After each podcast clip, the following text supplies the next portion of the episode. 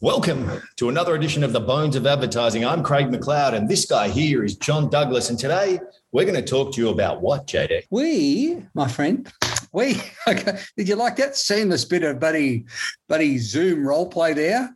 We, my friend, we. Yeah, I did. I loved it. It was great. Like a wiggle.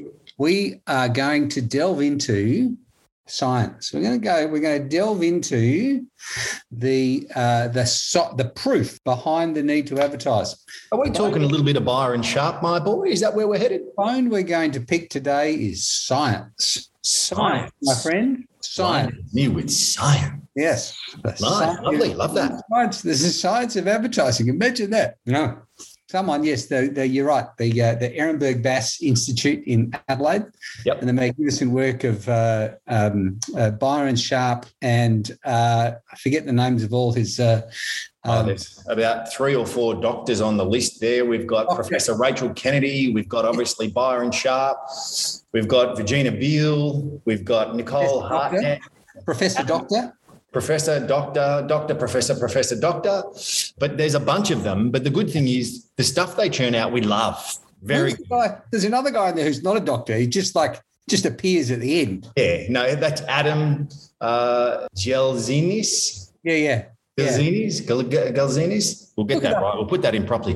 Galzinis. Galzinus, yes. Very like a like a, a very smart man. Like you got all these doctors, professors, professor doctors, professor doctors, and Adam.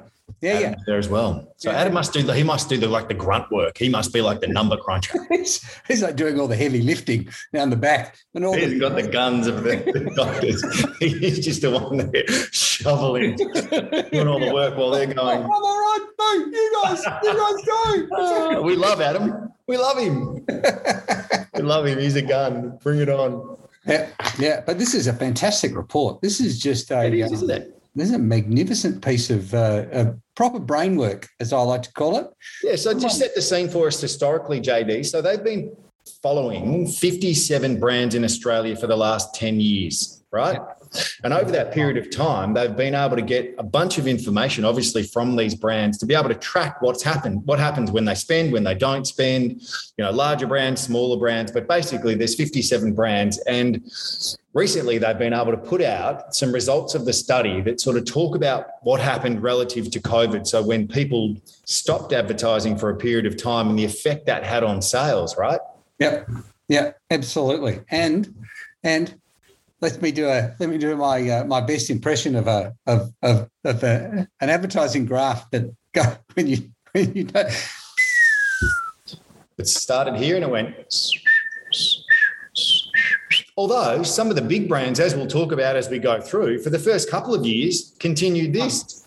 Because because as they say as they say in the study and as they've said in their book how brands grow let's give Yep. uh, let's give Byron and the gang a little bit of a plug here Love that. Again, we love that and, and how it works and what it means. And we definitely follow it with a lot of our work that we do here as well. So definitely uh, yeah, a shout out to how brands grow. If you want to get a good idea of how to do it properly, read that book. Yeah read that book and if you're in into luxury brands then read their follow-up book how luxury brands grow no, Yep. they're very uh, they're very scientific about the way they go about naming things obviously. I wonder if they'll do the next one, JD, that's sort of in line of this article. How small brands grow. how small brands grow good absolutely good anyway their their basic premise is in order for you to compete as a brand Yep. you need to have uh, salience you need to be people need to be aware of who you are because people are not this is the great insight people are not loyal to brands Yeah.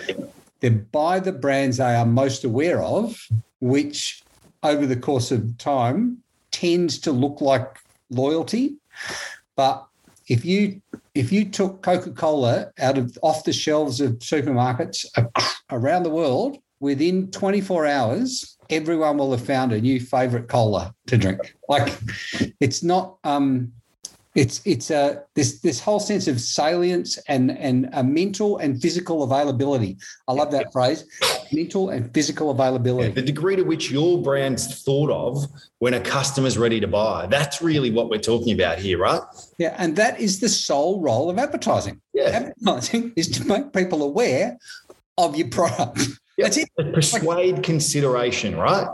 We yeah. want you to choose us over them. Yep, yep. And so there's a whole lot of stuff that goes into, you know, how you make advertising and and and, and what needs to go into it, and yep. you know, identifying identifying the ideal target market and understanding what drives their purchase, and you know, then you drill down and you need to get the right strategy. You need to bring it to life in the right way. But above all that, above all that, yep. Byron Sharp on the little tippy top of Buddy Sharp Mountain, whatever it is. Yep, right on the top of the Ninja Star. Yeah.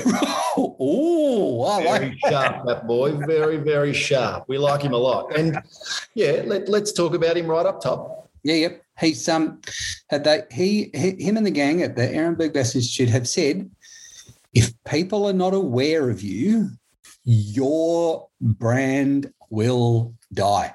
Yep. Your brand will die. And so there's a, um, uh, uh, Mark Ritson goes into a thing about excess share of voice. And if you want to actually grow your brand, yep. you've got to take what the average market spend of your competitors is, and you've got to outspend them by 10%. Yep. If you want your brand to grow. And if you don't do that, yep. if you don't spend money on advertising, your brand will die. If you don't outspend your competition, your brand will fall behind them. Well, it has to. That's the law of uh, of the way it works of attrition. Ultimately, I guess, isn't it? Absolutely, absolutely. I think it's a, I think it's a magnificent. There's a graph. We'll put it up. It's a, it's a just a, it's just a like when you say big brands can can ride out one or two years, it's because they've invested years yeah. and years and years into awareness so people still know them, so people still buy them. Yep. But like, where's the uh, where's the Bubble O Bill now? Like, yeah. I mean, maybe I've passed past that phrase, but I don't remember seeing a Bubble O Bill in the supermarket shelves recently. Well, they're still around, JD, but they're definitely not what they were when we were kids. I mean, the Bubble O Bill was the answer, and that TV commercial that went with it, yeah. you know, where his nose went,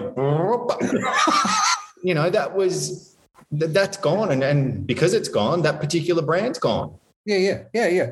I mean, as I said, it's still around. So for the Bubble O Bill lovers who are going to say, you know, it is still around, it's not what it was. Yeah, yeah, In, indeed. Indeed, indeed. It's no streets paddle pop, you know.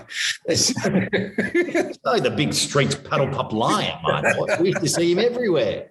Yeah, yeah, but they like they do. You look at the you look at the brand and the and the key thing here is to understand that because it's all about awareness, advertisers can afford to spend money on brand awareness ads, not like brand ads with a bit of, oh, by the way, $4.55 at your supermarket, get them here, here, here, here, and here, and it comes in green and it does this. No, just get your brand name out there with a relevant promise to the customer. And the relevant promise can be like, here you go, here you go, here you go. Volkswagen, here you go. The clearest thing I do. Volkswagen just run big posters, or they used to, and it was like, if only everything in the world was as reliable as a Volkswagen. And they would do things like, you know, they have the poster fallen over, or they would have, you know, like yep. cars broken down underneath the poster or whatever. But it just, that was it. Like all it said was Volkswagens are reliable yep. in a really interesting way. Yep. And then they would leave it to the uh, the the dealers to do the. Oh, by the way, twenty nine thousand five hundred and fifty dollars drive away, whatever, yeah. what you know, whatever that was. Yeah, the tactical execution. But get your name out there with a relevant promise. Keep it up, keep it up, keep it up, and your brand will maintain. And because everyone else is underspending at this time, your brand will go like that. Yeah, well, I think the great thing about this article and I guess this report, it really talks to the sense of profit, right? So people in this COVID landscape decided that they were going to chase profit. So they obviously decided the quickest way to do that was to reduce spend because they weren't sure what was going to happen from the market. They weren't sure what sales were going to continue to do. So what's the thing they can control? They could control spend. So that straight away came to marketing and advertising. So they reduced their profits. And what they showed, and I've mentioned this earlier, but what it showed is the larger brands, they were able to continue to grow. Yeah. Up to about a year or two years. But from there, the decline started. But the thing that I guess is really important, and some of the clients that, that we potentially talk to and that we're talking about, the smaller ones, the second they stopped the advertising, they started to see the attrition of sales. So they definitely started to see that slowdown of sales. But the really important point here is that once you've been out of the game for about a year, it takes so much longer to get back to where you were because you've lost that share of voice or share of mindset that Ritson talks about as well, where you now find yourself in a situation where you're behind where you were previously, and it takes longer than it did that you had your hiatus to get back to where you were. So I guess that's really the essence of what this report was trying to say. It's the time with which you can be out of the game and then the time with which it takes you to get back to yeah. where you you were previously or beyond. And, and, I guess what the spend is relative to getting back to where you were. So the money you've invested, if you're a big brand, will last potentially for one or two years, where you may even see continued growth.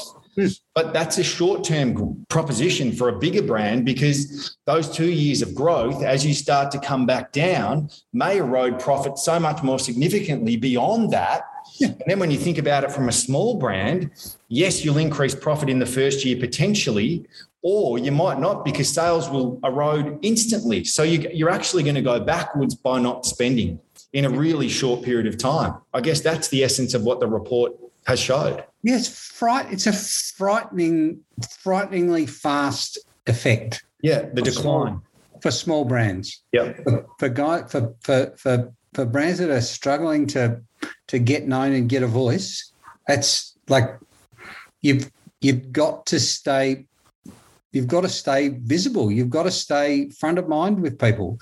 Yep. And it it doesn't you you don't have to like you don't have to do anything super clever. You really don't. You just you just need to say, what's the biggest promise we can make to the market? Let's just tell them that and make it really clear who that promise is from.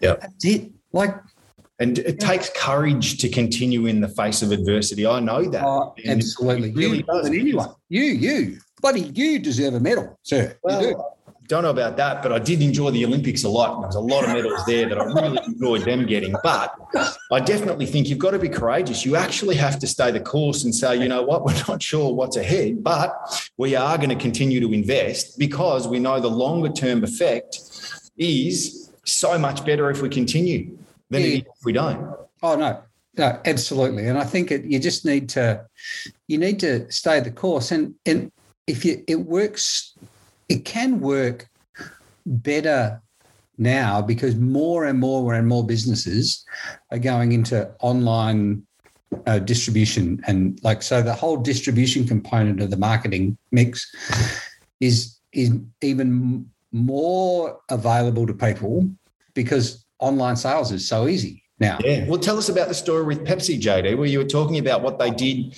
investing Pepsi, so much of their money in a specific medium and left oh. themselves away from you know the mainstream stuff. And what happened? So they um they decided uh, a new marketing manager came on board Pepsi, I don't know, ten years ago, I think, um, and said.